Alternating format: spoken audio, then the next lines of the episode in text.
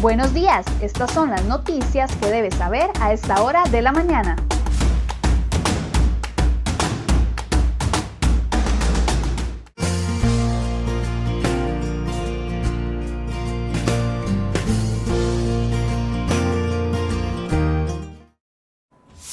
Viernes 27 de noviembre, bienvenidos a una nueva edición de CR Noticias. Arrancamos de inmediato con las informaciones que hemos preparado para el día de hoy.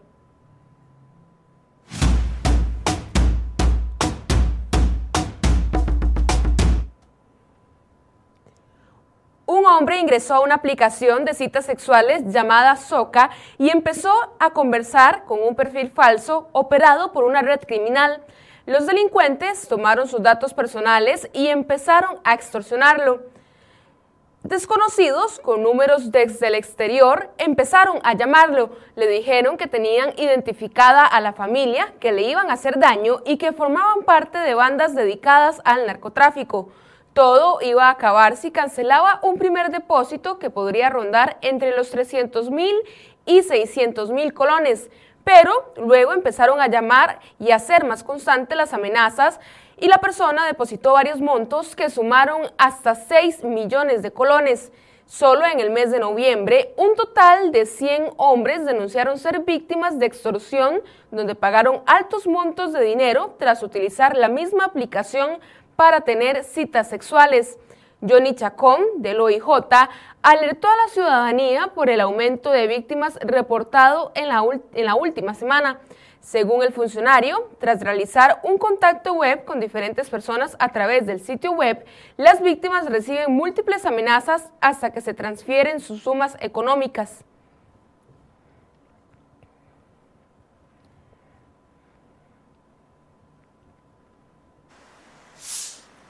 Y en el resumen de sucesos, dos hombres resultaron heridos tras un aparatoso vuelco de un carro que se registró la noche del jueves en Cartago.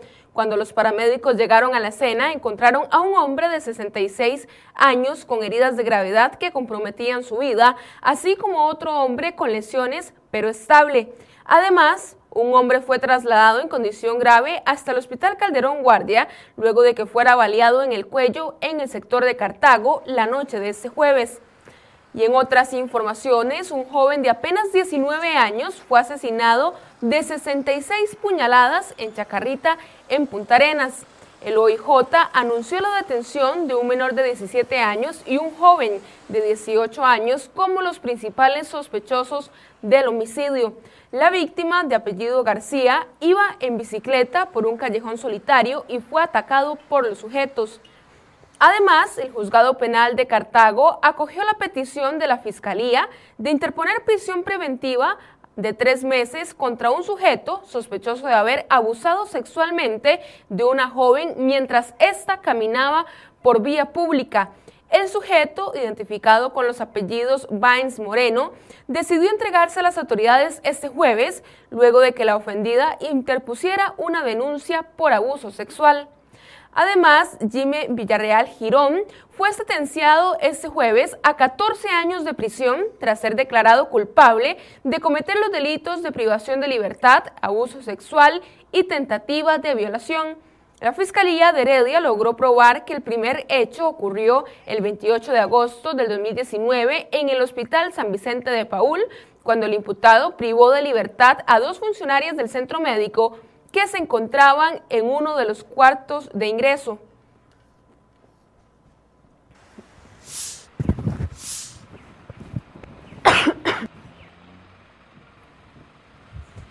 Entre este viernes y sábado, 422 mil pensionados de los regímenes de pensiones de la Caja Costarricense de Seguro Social recibirán su aguinaldo. La gerencia de pensiones de la institución confirmó que en total estarán pagando 91 mil millones de colones y 7 mil millones más que en 2019. Esto porque el número de pensionados sumó casi las 17.500 personas más en relación con el periodo anterior.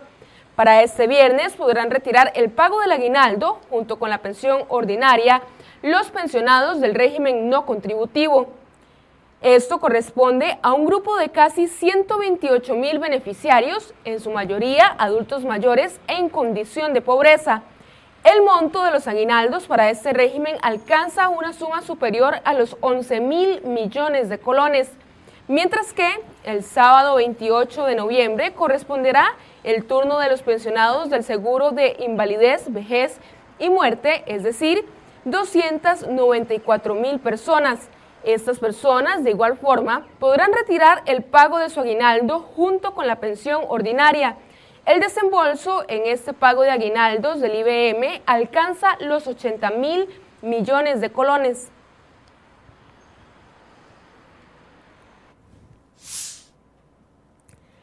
En la Comisión de Niñez y Adolescencia se tomó la decisión de archivar un proyecto de ley que pretendía pedir a los padres facturas con las que demostraran los gastos en que incurren para sus hijos con la pensión alimentaria que reciben.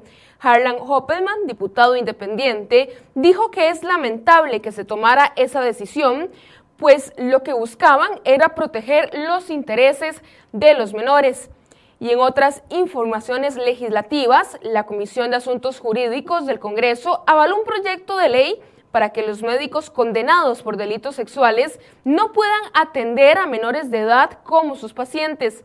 Según la propuesta, además de la pena de cárcel, se impondría una inhabilitación de 50 años a los médicos condenados por este tipo de delitos.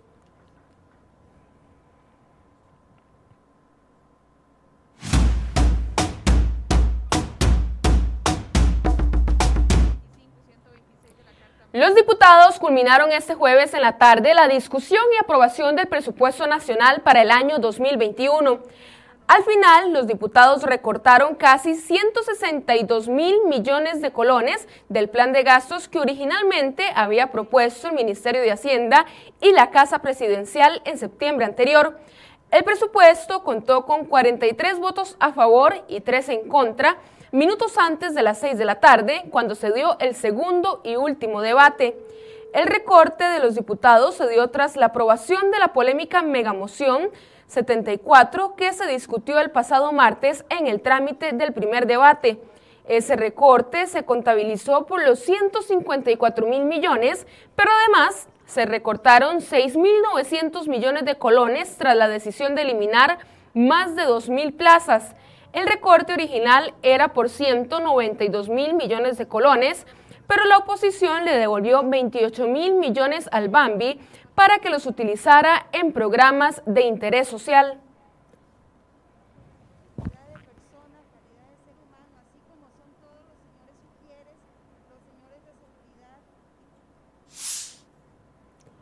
El cobro del impuesto a los servicios digitales transfronterizos le dejó al Ministerio de Hacienda ingresos superiores a los mil millones de colones.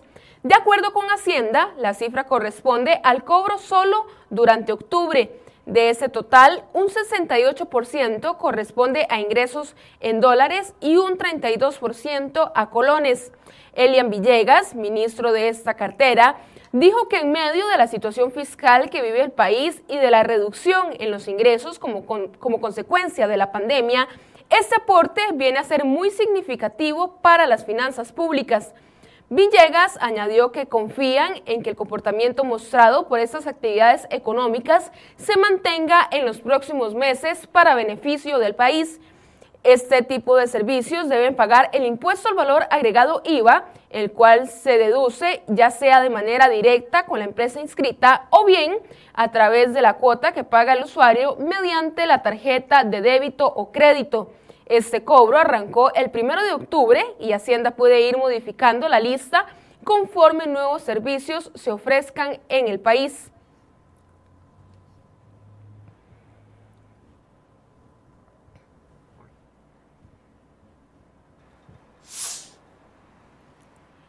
Entre enero y marzo de 2019, el Ministerio de Hacienda realizó colocaciones de deuda interna a plazos tan cortos que llegaron al límite de apenas dos días. Incluso estas llegaron a intereses tan altos que en algunos casos llegaron a quintuplicar la tasa real del mercado que existía en ese momento.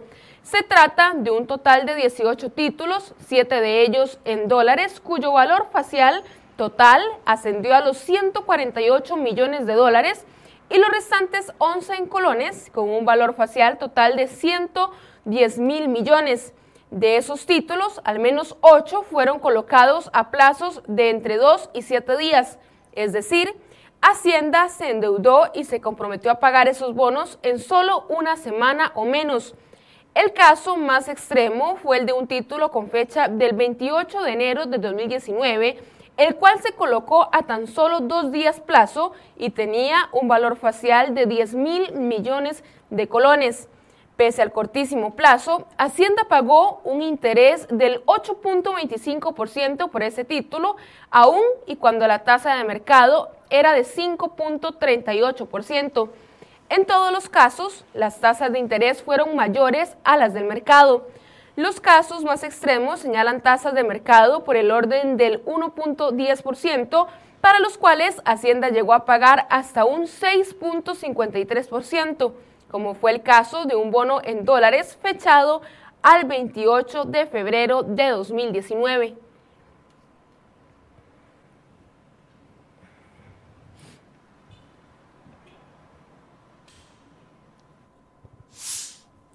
Y en materia de transportes, contar con los recursos prácticamente garantizados no basta para encaminar la conclusión de la nueva carretera San Carlos. Tras meses bajo negociación, el Poder Ejecutivo firmó en septiembre un crédito por 350 millones de colones. De ese monto, más de 225 millones irán destinados a esta obra en parálisis desde 2018. Los recursos del organismo multilateral permitirán finalizar estudios geológicos, estudios de construcción y diseños. Lo que inició como un proyecto esperanzador para modernizar la Ruta 32 entre Río Frío y Limón, poco a poco se convirtió en un camino de apuros, congojas y dudas. Los retrasos y obstáculos de una obra que inicialmente debía estar lista en octubre de 2020 ya provocan una grieta en la relación entre el CONAVI y la empresa china Check. La construcción del rompeolas de Caldera en Punta Arenas registra un avance del 53%. Así lo reportó este jueves el Ministerio de Obras Públicas y Transportes.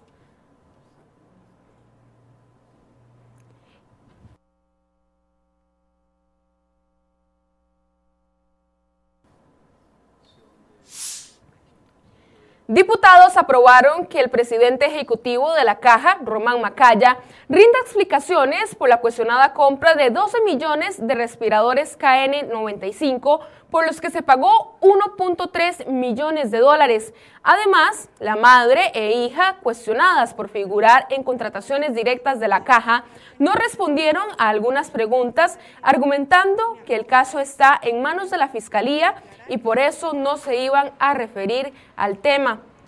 La Junta Directiva de la Caja aprobó este jueves un conjunto de medidas ante el impacto financiero provocado por el COVID-19. Las medidas se implementarán en el periodo 2021-2022. Macaya explicó que las medidas son sobre disposiciones generales, servicios personales, gastos de operación, inversiones en infraestructura y equipamiento, entre otras. El país registró cinco nuevas muertes por COVID-19 para un total de 1.679 fallecimientos. Además, el Ministerio de Salud reportó 1.222 casos nuevos para este jueves.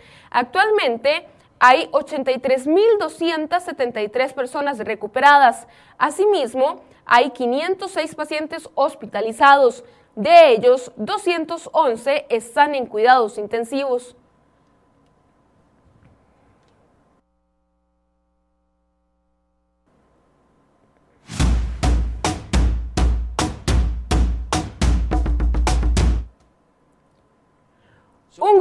Familiares y amigos acompañaron el féretro de Diego Maradona hasta la tumba. Miles de personas acompañaron el trayecto del vehículo fúnebre desde la salida en la capilla ardiente de la Casa Rosada Presidencial de Argentina hasta el cementerio Bellavista en Buenos Aires. Maradona, quien falleció el miércoles de un paro cardiorrespiratorio a los 60 años de edad, fue velado y enterrado este jueves ante la presencia de muchos argentinos que lloraron la pérdida de uno de los íconos de su país. A su llegada al Camposanto, muchos dejaron la tristeza a un lado para despedir al ex campeón del mundo de la Copa Mundo México 1986 con alegría, cánticos y pancartas. Le impidió llegar a la Casa Rosada, donde fue velado el cuerpo de Maradona. A pesar de la pandemia y de las normas de distanciamiento social, cientos de miles de personas esperaron durante...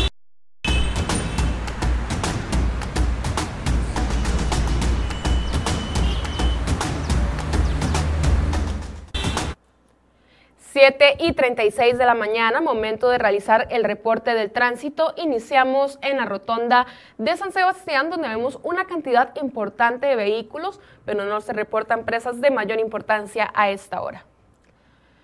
Y nos vamos hasta la rotonda de la Y, donde aquí sí, mucha paciencia a los conductores que tengan que transitar por esta vía, porque sí se ven presas importantes desde esta hora. Y continuamos el recorrido en la rotonda de la bandera, donde la situación es completamente contraria, pues aquí vemos un tránsito bastante fluido. Y culminamos en el sector de Atillo 4, la vista al este, donde observamos sí bastantes carros sobre esta carretera, un poco lento el tránsito por esa zona.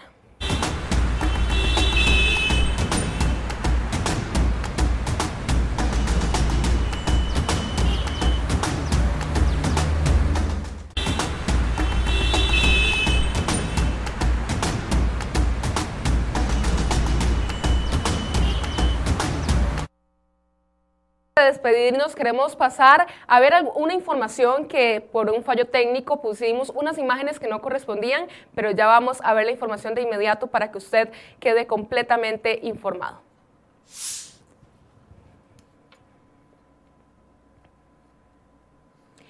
El BCE aprobó otro préstamo para la IA, esta vez por más de 240 mil millones de colones.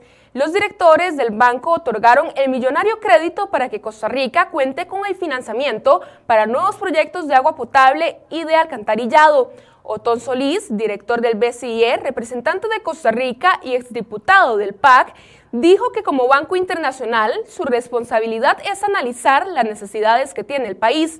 Solís reconoció que no sabía que recientemente el AIA fue multado por una mala ejecución en uno de sus proyectos.